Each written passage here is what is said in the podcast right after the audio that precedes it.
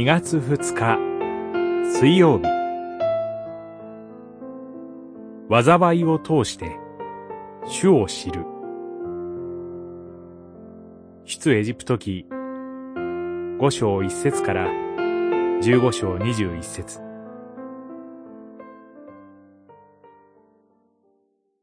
私が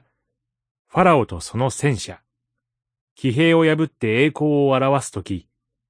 エジプト人は私が主であることを知るようになる。じゅうよんしょうじゅうはっせつ。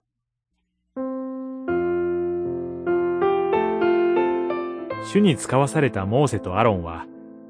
民を去らせるように要求しますが、ファラオは、私は主など知らないし、イスラエルを去らせはしない、と拒みます。この後に実行される十の災いは、ファラオとエジプトに主を知らしめるものでした。ナイル川の水が血に変わる災いで、私が主であることを知ると主は語られます。エジプト中に群がるカエルを退かせることで、主のような神が他にいないことを知るとファラオは聞かされます。アブの大軍がイスラエル人の住む地方に入らないことによって、主なる私がこの地のただ中にいることを知るのです。繰り返される災いは、エジプトが主を知るだけでなく、私の名を全地に語り継げさせるため、また、イスラエルが主の救いを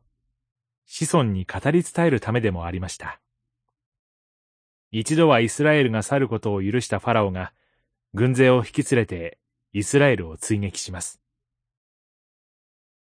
イスラエルがアシの海の中の乾いたところを渡り、エジプト軍が海に投げ込まれることによって、エジプト人は決定的に主を知ります。そしてイスラエルは、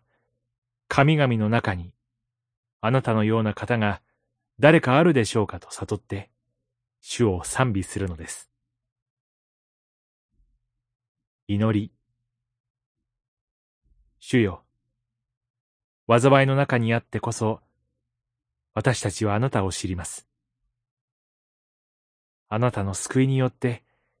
賛美へと至らせてください。